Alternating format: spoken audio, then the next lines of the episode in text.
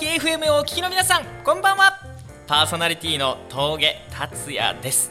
第7回目峠達也のラジオ新四録。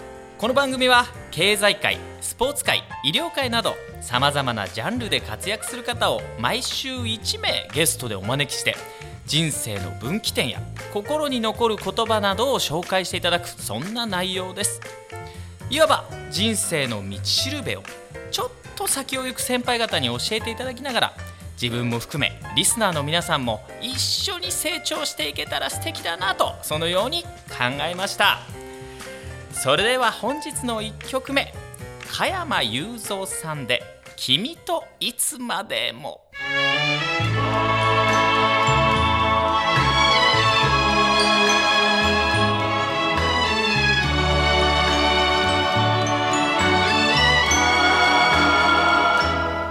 二人を夕闇が包むこの窓辺に明日も素晴らしい幸せが来るだろう。君の瞳は星と輝き恋するこの胸は炎と燃えている大空染めてゆく夕日色あせても二人の心は変わらないいつまでも。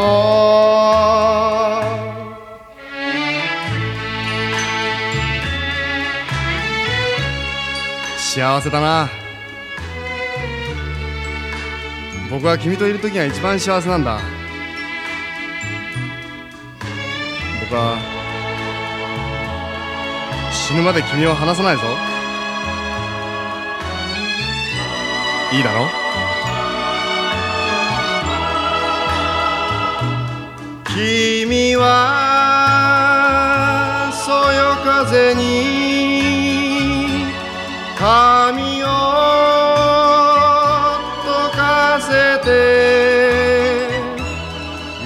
しくこの僕のしとねにしておくれ。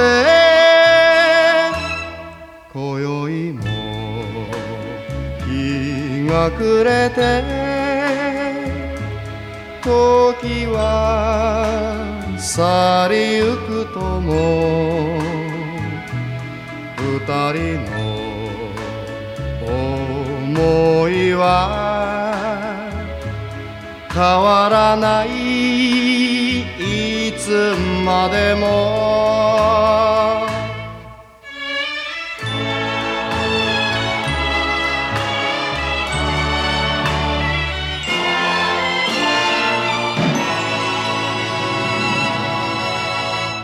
この番組は株式会社 DoIt の提供でお送りします。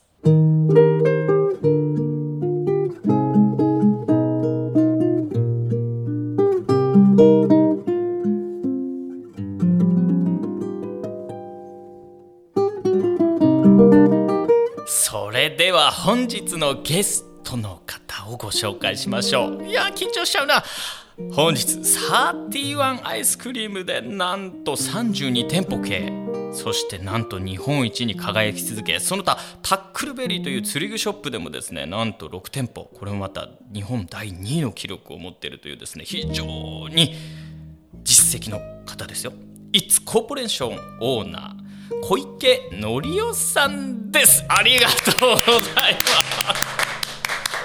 す。しゃべしゃべるために来ていただきました。あそうか喋る？いやいやいやいやなんかね。別に大したことないよ。いやいやすごいですよねオーナーね、本当にですね。もう。担当直入ですけどもまあ世の中には結構いろんなフランチャイズのお店があるじゃないですか、まあ、ラーメン屋さんはじめ、ドラッグストアもそしてまたこの31っていう、まあ、非常に誰もが知ってるブランドではあるものの1位になりたくてもなれない人もいるわけです、うん。うん、そんな中でじゃあ例えば31アイスクリームどうやって、まあ一言で言えないかもしれませんが、まあ、オーナーのことなんでね、まあ、いろいろちょっと聞きたいなと思います、どうやってこれ1位にこうなっていったんですかね。まあ今から何年前かな。ええ。二十何年前？えええ31全体が崩れ出したよね。えあええええそうなんですね、うん。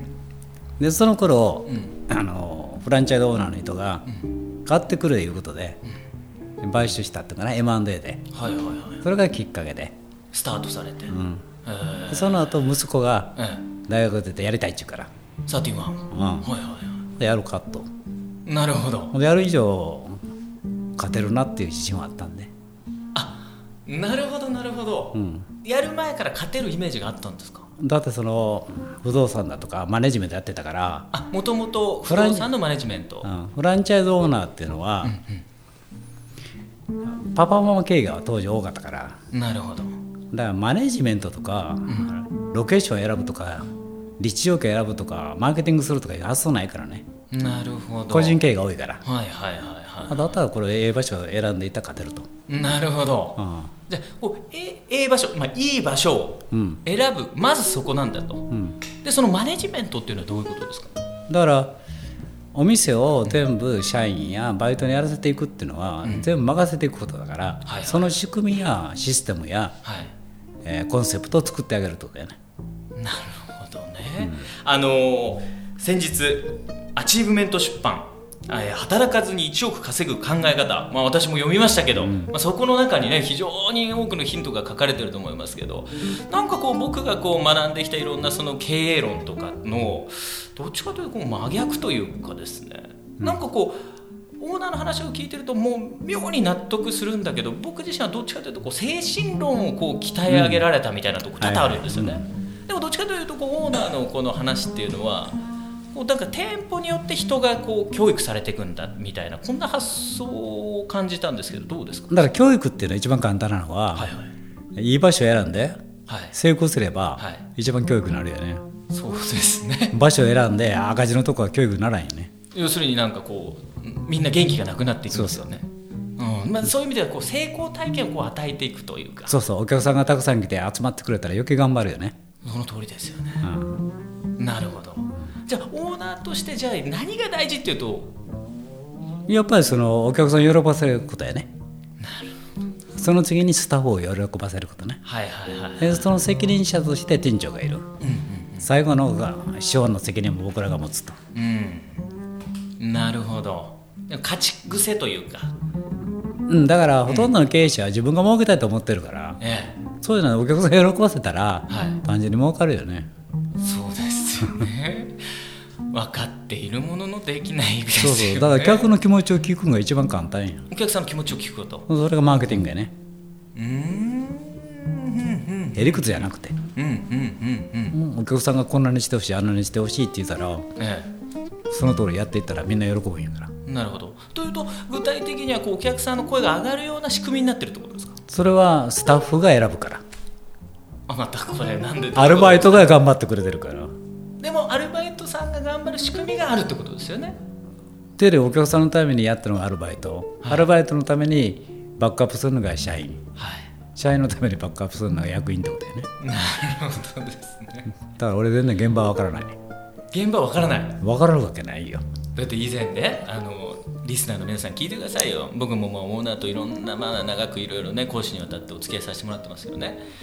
以下陶芸と、ね。俺がそんなねアイスクリームの種類分かるわけないやろと、俺が分かっても全く意味ないやろと。意味ない。17歳のね高校生が分かることの方が大事であって、俺の仕事はいい場所をちゃんと選ぶだけだと。そうそうそうこれね本当に衝撃だったんですよ。だってお客さんが喜んだらいいんだから、俺がいくら考えてもしゃがない、ねそれを考えるのはあくまでも社員さん。アルバイトさんの役目で。そうそう。それはお客さんから聞くって意味で、なるほどなるほどなるほど。うん。ビジネスってお客さん喜ばせることやろ？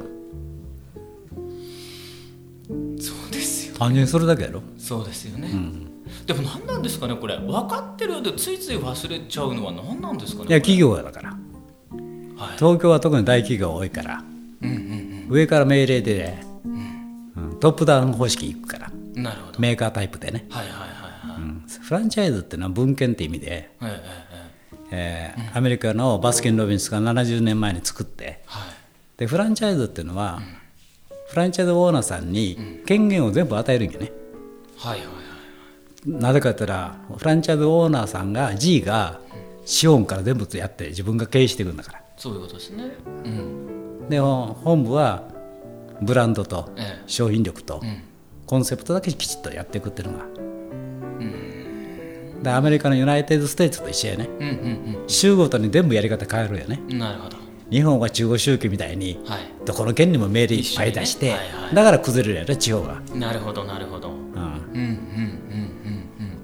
まあそういう意味ではこのオーナーが作り出していくこう世界っていうのはどちらかというとこう同じブランドなんだけど全然違うコンセプトになってる。そうそうだから日本のフランチャイズは代理店制度になってるからダメなんで、はいはい。はやっぱりアメリカのコンセプトみたいに、ならバスキン・ロビンスっていうのは70年前にアメリカできて、えだからマクドナルドでもケンタッキーでも、全部分権制度だフランチャイズだから。えなるほどなるほど。日本は代理店制度にしていったから、うーんそこの違いなわけね。の本質の違いが一番大きいようね、ん、まさにあのこのアイスクリームを売ってるんじゃないよと、うん。まさにこう文化を売ってるんだよと。そうそうこのメッセージありましたよね。ウイセルファンのジャストアイスクリーム。はあ、はあはそれはバスキン・ロビンスが言った言葉で、え楽しみを売りなさいと。あ、なるほど。Not just アイスクリーム、アイスクリームだけ売るんじゃないよと。なるほどですね。日本は反対にアイスクリームだけ売ったらいいと思ってる、うんうん、なるほど。いやちょっとまだまだここから楽しみです。2曲目いっちゃいましょう。ジョン・バリー・セブン楽団ですね。ジェームズ・ボンドのテーマ。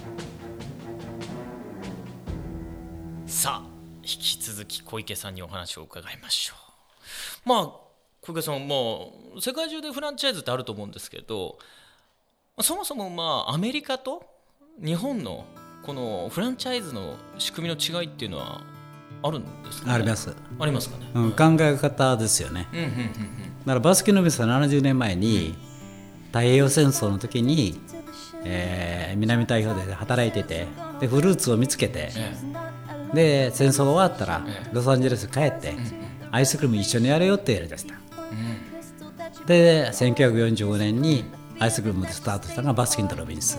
バスキンとロビンスがスタート。2人よ2人がね、はいはいはいで結局そのアメリカのフランチャイズっていうか、なんか日本の違いは、日本はスキルにこだわるだけで、エンターテインメントとか、うんえービジョンだとかポリシーだとか夢を作るっていう発想がないのよね。あー。うん。なんかそんな気がします、うん、だから70年前にバスケのベンスがやって、歴史があってストーリーがあってでそれがあるから意味があるっていうのね。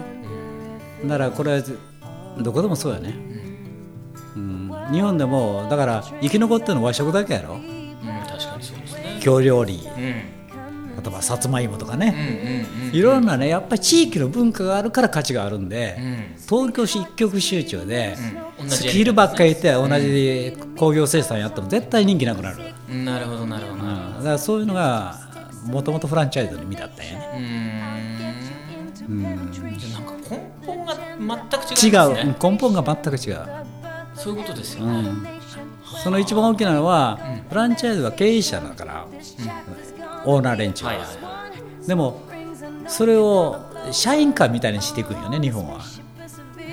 子会社子会社化していくんよね。いなるほどなるほど。本来はオーナー経営者が責任持ってはいはいはい。失敗したらしゃあないなと思う、うんうん成功したらええなってやればいいのに、そのタイアップでやるべきよね。なるほどね。フラットで、はいはいはい。それをやらなかった、これがこれなんですかサウティーアイスクリームはフラットな会社なんですか？もともとスタートがね。フラットな感じで、うんただ時代とともにどんどん変えていかんなんから、なるほどなるほど。いろんな人がいるしいろんなやり方もあるし、今全世界中で7000店舗ぐらいかな。うん。日本が1200店舗。だもん、日本1200店舗。うん。すごいアメリカに1400ぐらいかな。はあ。でもまあ小池オーナーのこうなんだろうこう話を聞いてると結局この責任はもう全て自分で自分が経営してるんだとそのお店を、はうん。あくまでもその看板だったり。い、経営してるっていうよりも、うん。責任なく持ったらいいよね資本のお金の。はあ。それがみんな頑張ってくれたらいいやんか。なるほどなるほど。その頃が成功してくれて、はい。収入上がっていったらいいやんか、うんうんうんうんうん。うんなるほどですね、あのー実はですねリスナーの皆さん小池オーナーねいろんな特徴があるんですけどね。あのーまあこれまたね以前まあ飲んでる席でちょっと聞いたあれですけどねオーナーはこうなんて言うんでしょうね。やめていくのもすごい早いじゃないですか、うん。スピードよくやめていく、うん。うん、だからこうここはもうダメだなと思ったらすぐやめる、うん。その速さってすごいですよね。いや単純な話で、うん野球と一緒で、はいはい。え2勝1敗だったら優勝できるよね。プロ野球そうですね。はい。だから2勝やって1敗3連勝なんかするとこなんかないよ。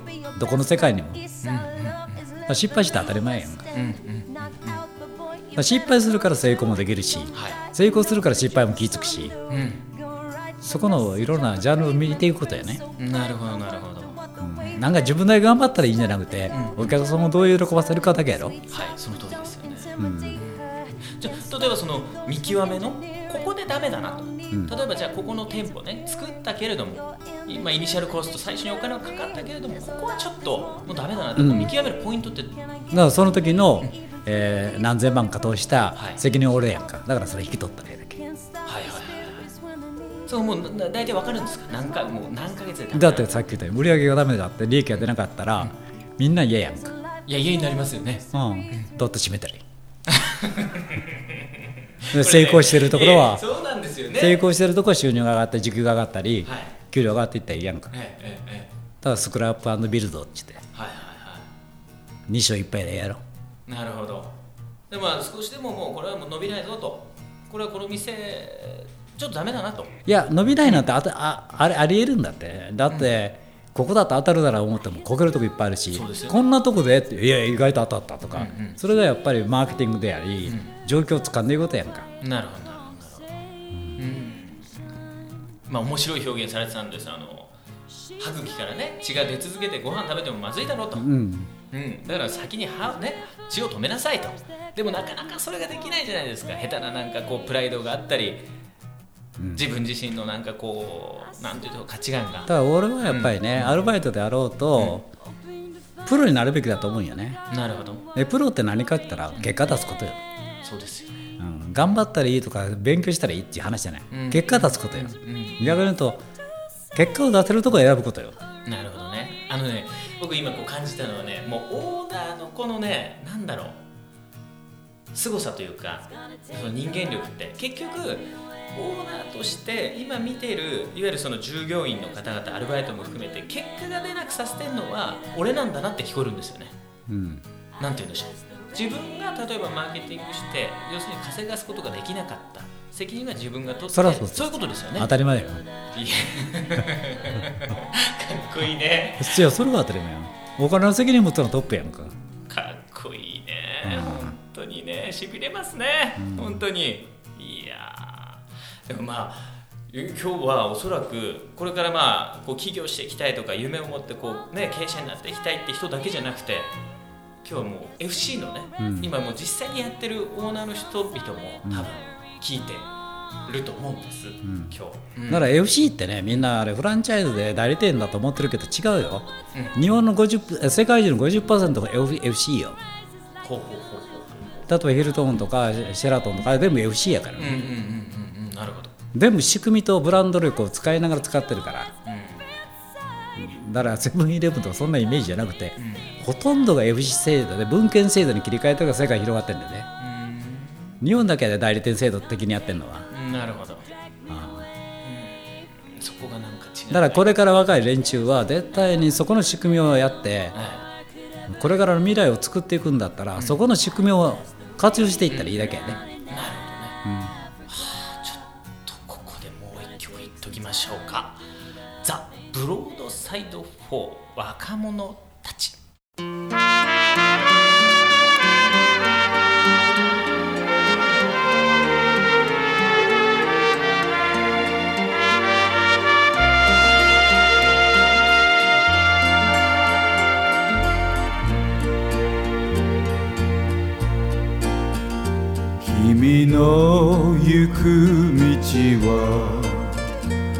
てしなく遠いだのになぜ歯を食いしばり君は行くのか。そんなにしてまで。君のあの人ははもういないだのになぜ何を探して君は行くのかあてもない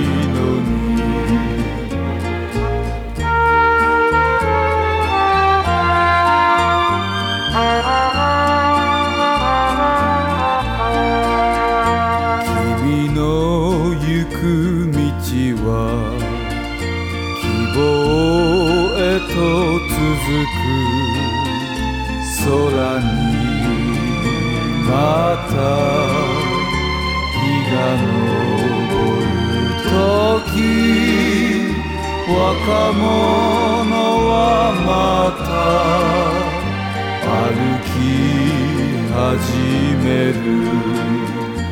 空にまた日が昇る時若者はまた歩き始める「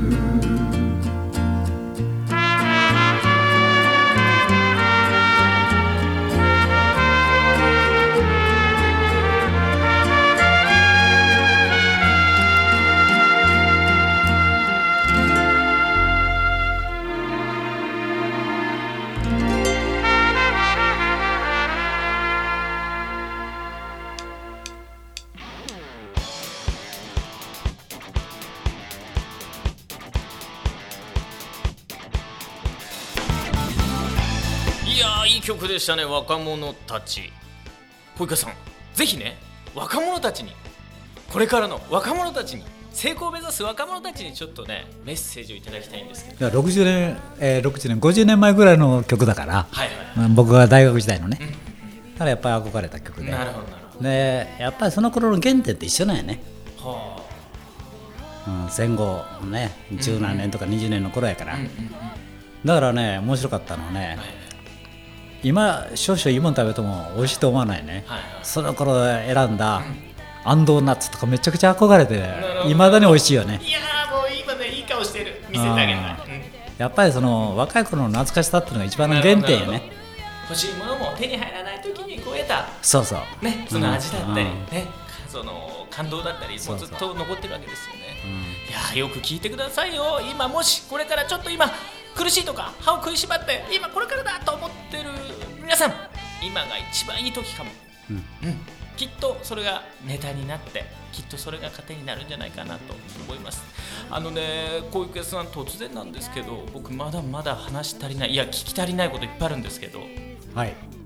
来週も来ていただいてよろしいですかね？また来週 OK の？ことでよろしいですね。はいはいや嬉しい。最高ですさあ皆さん峠達也のラジオ新四録いかがだったでしょうか？本日のゲストは It's コーポレーションオーナー小池則夫さんに来ていただきました。それでは皆さんまた来週お会いしましょう。Do it! 戸惑いながらステージの上あのときめきは消えない。今も。この番組は株式会社 Do it の提供でお送りしました。